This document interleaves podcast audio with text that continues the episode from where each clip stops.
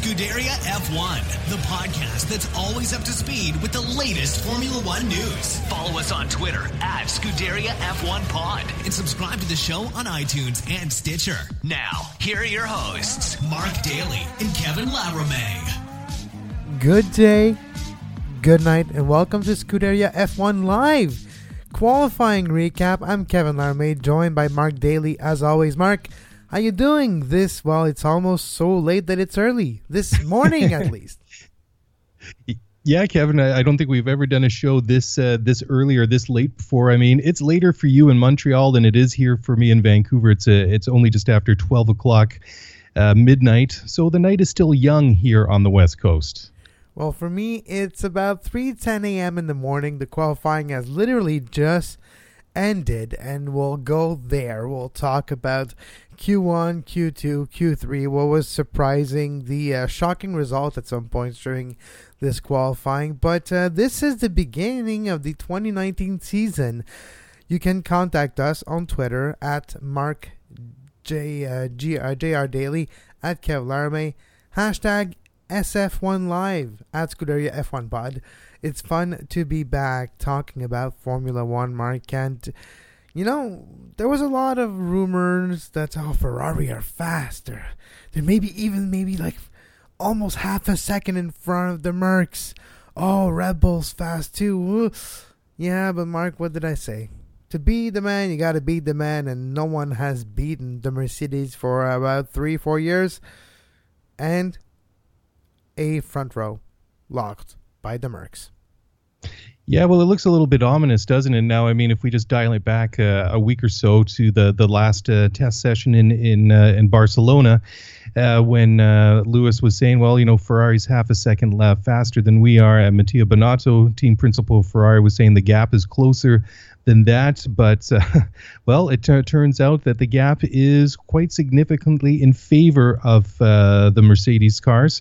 And well, I mean, the race is another story, but certainly, I mean, if you look at the time that, that Lewis set a 120.486, a new lap record at Albert Park, just a tenth quicker than his teammate Valtteri Bottas, which I thought was very interesting because Lewis went purple in sector one on his final hot lap, and um, I guess he went purple, I guess, in the sector three as well. But uh, Bottas was flying, flying, flying, and then just coming into the last uh, couple of corners, just could not maintain that speed. And unfortunately, for Valtteri Bottas, that is, was just not able to uh, uh, claim the pole position. But the big surprise, of course, uh, like you said, is the gap to Ferrari. You look at Sebastian Vettel, P3, so he's on the second row at 121.190, which is seven tenths of a second behind Lewis Hamilton.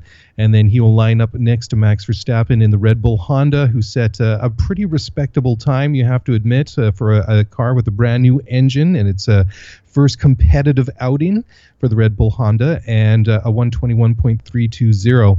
But uh, Charles Leclerc, also uh, in his first race uh, for Ferrari on row three, well, I, I, kind of expected that he might be just a little bit behind Sebastian Vettel, and he would have been on row two if it wasn't for Max's late heroics there, just to uh, to sneak in between the two of them. He sets a time of 121.442. But then the uh, what I'm really uh, excited to see is the two Haas cars Romain Grosjean and K Mag are sixth and seventh, uh, respectively. I mean, they're quite a ways off of the pace compared to uh, to, to, to Lewis Hamilton. Grosjean is a, a second, so 1.3 seconds behind K Mag, 1.6 seconds. And then eighth, ninth, and tenth, some interesting names in there. Lando Norris in the McLaren, the rookie putting it onto row number four and P8 with a very, very good time of 122.304, just ahead of the Iceman Kimi Raikkonen in the Alfa Romeo, a 122.314, so only uh, just a hundredth of a second there. And then Sergio Perez in the Racing Point rounds out the top 10 with a 122.781, but he's already 2.3 seconds behind the pole sitter Lewis Hamilton you were talking about uh, Lennon Norris, and I'll get back to Lennon Norris in a second. But Raikkonen in ninth position to start the 2019 season tomorrow is going to be fascinating. And Alfa Romeo looked good the entire session. Okay, Gio finished 14th in Q2. Uh, my man Tony Gio, uh, which he is now nicknamed by myself. So Tony Gio with a great performance in Q1, Mark. He was fourth with Alfa Romeo. Alfa Romeo seemed fast all day. Big improvement in this car, a influx of resources since last year. And obviously, it's already paying dividends. And I think Raikkonen, with a ninth position, is already showing the experience and the routine professionalism and cool, calm collectiveness that Kimi Raikkonen is uh, known to have, right? The famous meh. Mm-hmm. So he's bringing some meh to to Alfa Romeo, and it's paying dividends already. So I I, I agree with you. It was surprising, and uh, Gio is going to get there too. I think. Yeah, I think so. I don't think P14 for uh, Giovinazzi is anything to be ashamed of. I mean, he uh, hasn't raced in Formula One in uh, just about two years. He had those three races in 2017 uh, for Sauber when uh, he was filling in for uh, Pascal Wehrlein. But I mean, he had a, a, very good P1, like you say, and, and P2. Of course, uh, you know, when, once you chop off those uh, those five slowest cars that uh, fall out at the end of Q1, I still think it's a, a decent uh, outing for him. I don't think it's anything to be ashamed of. And uh, of course, I think uh, as time goes on, he'll improve. How close he can get to Kimi Raikkonen this season remains to be seen, though. That's true. That's true. It's good. There, there might be a big gap between the two throughout the season. Let's just go back to Q1 for a second and look at the disappointments mm-hmm. of the day and see who uh, didn't make it through Q1. Let's start by number 20, Robert Kubica. And uh, Robert Kubica had a tire blowout. It wasn't ca- caught on camera, but it was uh, talked about. A tire blowout, and he actually impeded uh, Carlos Sainz in his hot lap too because of that blowout. But Robert Kubica, a Williams 20th, and uh, George Russell of Williams at 19th as well. They're going to be there pretty much for the next few months. It's not going to be fun for any Williams fans left. No, it, it certainly, uh, unfortunately, looks that way, Kevin. I mean, they, they showed up to winter testing uh, two and a half days late only got a little bit of running in there, and then, uh, well, fortunately, some more running in uh, the the second week of winter winter testing. But if you look at the time difference uh, for George Russell, I mean, Lewis Hamilton a 120.5 compared to uh, a 124.4 more or less for for George Russell. I mean, they're four seconds uh, off the pace. I mean, Kubica, of course, a little bit further back, but of course, having that tie out or tire blowout after he hit the wall. But I thought there was some uh, some interesting insight from uh, Zak Brown at uh, at McLaren when he was interviewed by uh, David Croft on Spice, uh, Sky Sports just now to to actually mention that because that was an incident that was not caught on camera. They showed the replay of uh, Kubica kissing the wall and then the tire blowing out and then go, having his little excursion onto the the uh, the infield there. Uh, but uh, the um, you know that uh, aftermath, if you want to call it that, with Sainz and the yellow flags and any debris or anything like that, compromising his hot lap, uh, did not get caught by the cameras because when P1 or sorry Q1 was all said and done, I was looking at the names down there that that did not make it through, and when I saw Carlos Sainz, I thought, well, this does not bode well for Carlos because I thought I really expected that he would be into Q2 and possibly pushing into Q3. So I think he, you know, looking where where George Russell is, uh, sorry, not uh, George Russell, where Lando Norris is. Uh, at the end of the day, I think uh, he's obviously going to be uh, pretty disappointed in what, what happened there because I think he probably would have been a, a good candidate to make it into Q3 as well. Yep, exactly. So this one, we're not gonna blame Carlos Sainz. We're not gonna dog him. We're not gonna, we're not gonna make a little check in the margin because of this performance. It's not necessarily all his fault, and we'll see during the race if he can correct this tough starting position. But Pierre Gasly, Red Bull, who uh, that's the uh, that's the big disappointment in this qualifying Q1. Yeah, uh, Gasly seventeenth will not uh, did not participate in Q2 and Q3 for Red Bull, a top three team supposedly. That's almost unacceptable. Well, the th- yeah, absolutely. I mean, uh, you think that he's racing for the, the the big Red Bull team compared to Toro Rosso, where he came from, and uh, you look there. I mean, he's uh, in P17 to start the race. I mean, Danny Kvyat and uh, Albon. I mean, uh, Kvyat is a couple of places further up in P15. Albon is P13. So you would think, regard, you know, like w- whatever the situation is, you would be expecting that. That uh, that uh, Pierre should be ahead at least of the Toro Rossos. Uh, I mean, it, it, seems a bit of a stretch to expect uh, him to be matching or being close to the times that uh, Max Verstappen is uh, setting, but certainly that is the one name that really stands out from those five drivers that didn't make it out of Q1.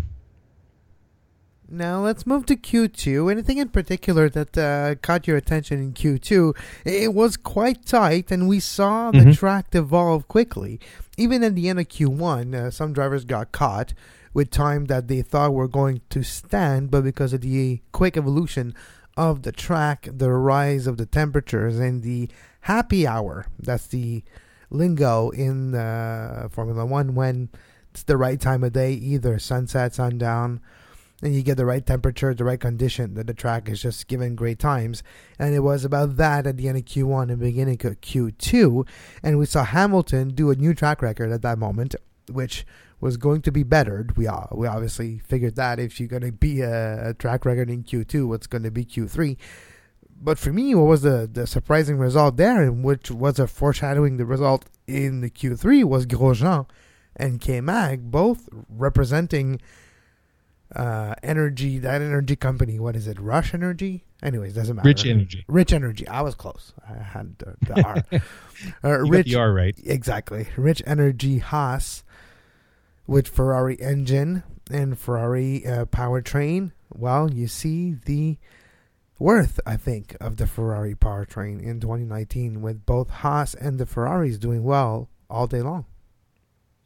Yeah, absolutely, and uh, you, touched on a very good point, uh, Kevin. In, in, Q2, just the the the, the tightness. I mean, uh, towards uh, the end there. I mean, uh, I was just uh, talking about Danny Kvyat and Albon in the the, the Toro Rossos. They were up towards the the, the, the upper third of the the running order in Q2, and then as everything kind of shook out towards the end of it, they kind of really dropped back. But they set some very competitive times. But if uh, you go back and look at some of the times as uh, Q2 went on, it was very tight in that uh, that midfield battle. So uh, I think at least uh, we can look forward to to that uh, tomorrow during the race. That I think that everyone that's behind, well, basically everybody that's not in a, a Ferrari, uh, a Mercedes, or Max Verstappen, uh, I, I, think it's going to be pretty tight out there. So it should be pretty interesting to watch. But yeah, the the the, the two Haas cars. I should remind everybody though is that this time last year they also did very well in qualifying at uh, Australia, and both of them were very highly placed to start the race and unfortunately, they had those two terrible pit stops, which uh, ultimately put both of the cars out of the race. So I'm sure that there's going to be a, a lot of uh, you know friendly reminders in the Haas garage between now and the the green light uh, tomorrow afternoon yeah. to really remind everybody what's at stake because that was I, I think a, a re- well obviously it was a real disappointment for them and I think it kind of set the tone early in the season for them and and hopefully for Haas's sake that they've uh, you know worked out all those issues and they have a good race tomorrow. I'm pretty sure someone's gonna be like, "Yeah, you remember last year? Yeah, don't do that. Just it's on do, Netflix. Don't do that. all its glory. Gunther Steiner losing his mind. Hamilton 124.86, the pole, a new track record mark. Never a car has gone this quick around Albert Park. What a lap by Hamilton! But you know what surprised me? How close Bottas was only 0.112 yep. off of the Hamilton lap, which for me was, wow, it's a great performance. It's all about Hamilton. But if Bottas is that close, the cars is good, but I'm um, just impressed by Bottas' time. Yeah, absolutely. And I thought it was interesting too as they flashed into the uh, the, the, Mercedes garage uh, during the uh, the qualifying session. Standing next to Toto Wolff was uh, Esteban Ocon, the former uh, Force India driver, and of course uh, a Mercedes contracted driver. And he's now the reserve driver for Mercedes this year because after the musical chairs of the driver market of 2018 stopped, he was the one guy on the grid that did not have a seat for this year and you know he the as the th- uh, time went on you know there was uh and and the the the different teams confirmed their lineups for 2019, it kind of really came down to would he get that last seat at Williams uh, beside Robert Kubica, or would he be out of a drive for 2019. So obviously it was the latter, not the former. And honestly, uh, if I'm kind of looking at the way things are, I'd rather be the reserve driver at uh, at uh, Mercedes rather than in the Williams on the car, uh, on the track because you're just going to be out there, you know, making up the numbers. But you know, having said that, I, I did uh, remark uh, to my wife during qualifying that if anybody's paying particular attention to the times that Valtteri Bottas is setting, it's going to be Esteban Ocon because, of course, Bottas is out of contract at the end of this year. And if he has a season in 2019 like he did in 2018,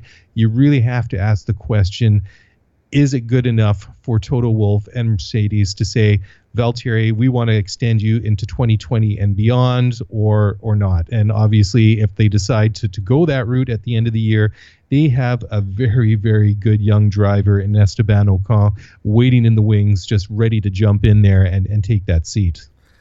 That's true. And it's going to be interesting to see if there's pressure, even this during the season. Who knows? Red Bull did it. If Red Bull did it, who knows who uh, if Mercedes can do it? Now, well, that uh, precedent has been set. Absolutely. Yeah, a few years ago with Kvyat. So uh, Sebastian Vettel third, uh, second row, and uh, 121, 190. So that's uh, about 0.8 behind Lewis Hamilton's pole setting time. So that's almost a second behind for Ferrari's best time versus the Mercedes best time. Verstappen fourth and Charles Leclerc fifth to finish the top five.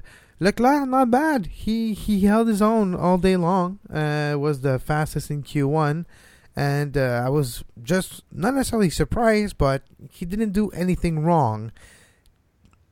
It's like the exact opposite of Pierre Gasly, I guess.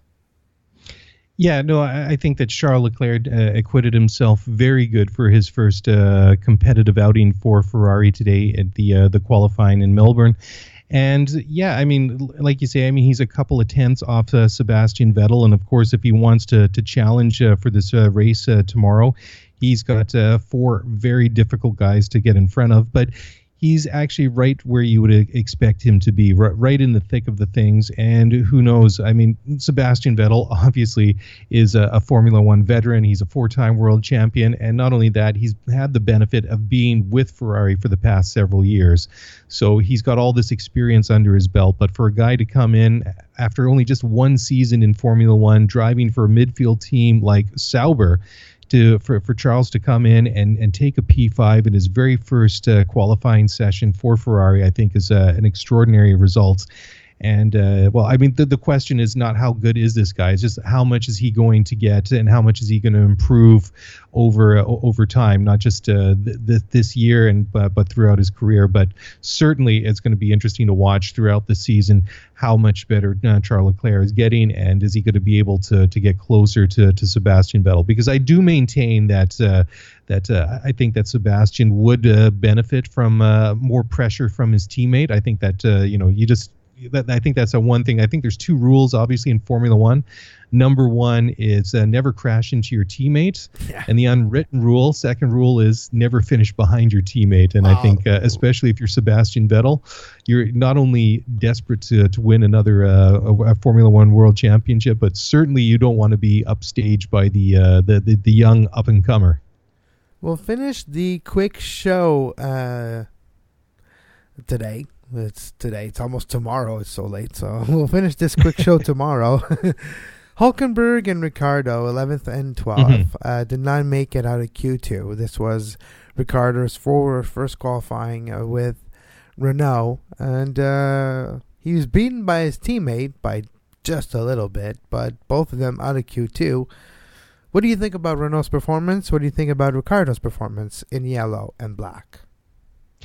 Uh, I'm I'm quite uh, underwhelmed. I'm disappointed by what I saw from uh, Renault today. I mean, they've been uh, you know making some pretty good uh, or some I would say extraordinary but uh, claims, but they've definitely been talking themselves up over the past couple of weeks. you know the that they've made so so much gains in the power in the engine, and they've made the most gains there on the engine side since 2014, basically. And you know they've increased the size of the the, the workforce uh, in in the factory. They've got an increased budget this year, so they were really expecting. Uh, or they're really saying that, that they've really made some real forward progress. But based on what we've seen in the first qualifying session, is well, it's yet to manifest itself on the track. What they're like in actual race trim come tomorrow afternoon, that's another question, but certainly very underwhelming and disappointing from from uh, Renault. And I mean, you can't really blame the drivers because I mean they're left less than a hundredth of a second apart. So I mean, it, they're obviously pushing as hard as they can. So I, I would have uh, expected to see them up a, a, little bit higher. I was really expecting or hoping to see them kind of uh, fighting it out with the two Haas cars. But uh, in between there, you got a Racing Point, you got an Alfa, you've got uh, a McLaren in there.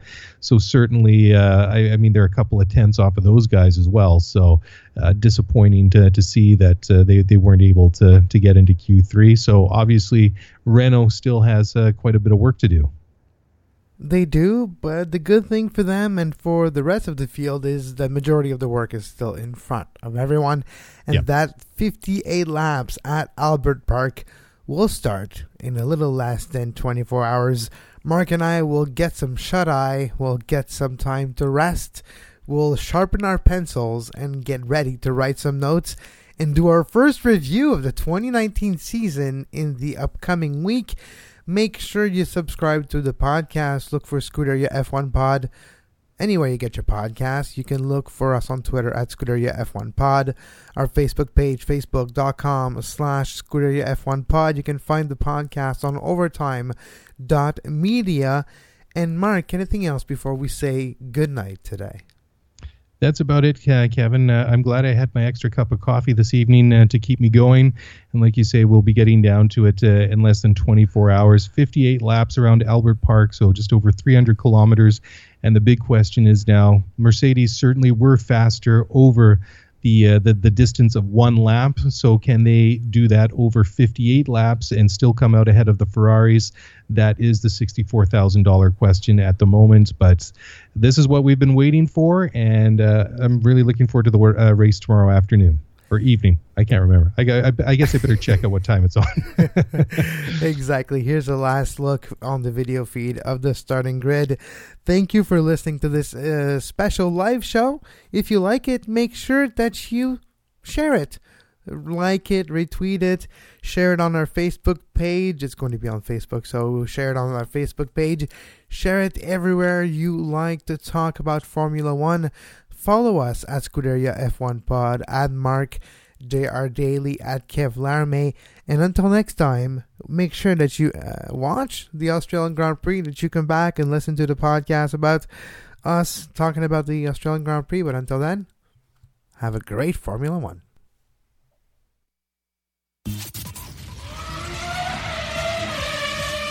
Thanks for listening to the Scuderia F1 podcast. If you want to get the show notes for this episode, then head over to ScuderiaF1pod.com. Want to get in touch with us? Then email us at ScuderiaF1pod at gmail.com.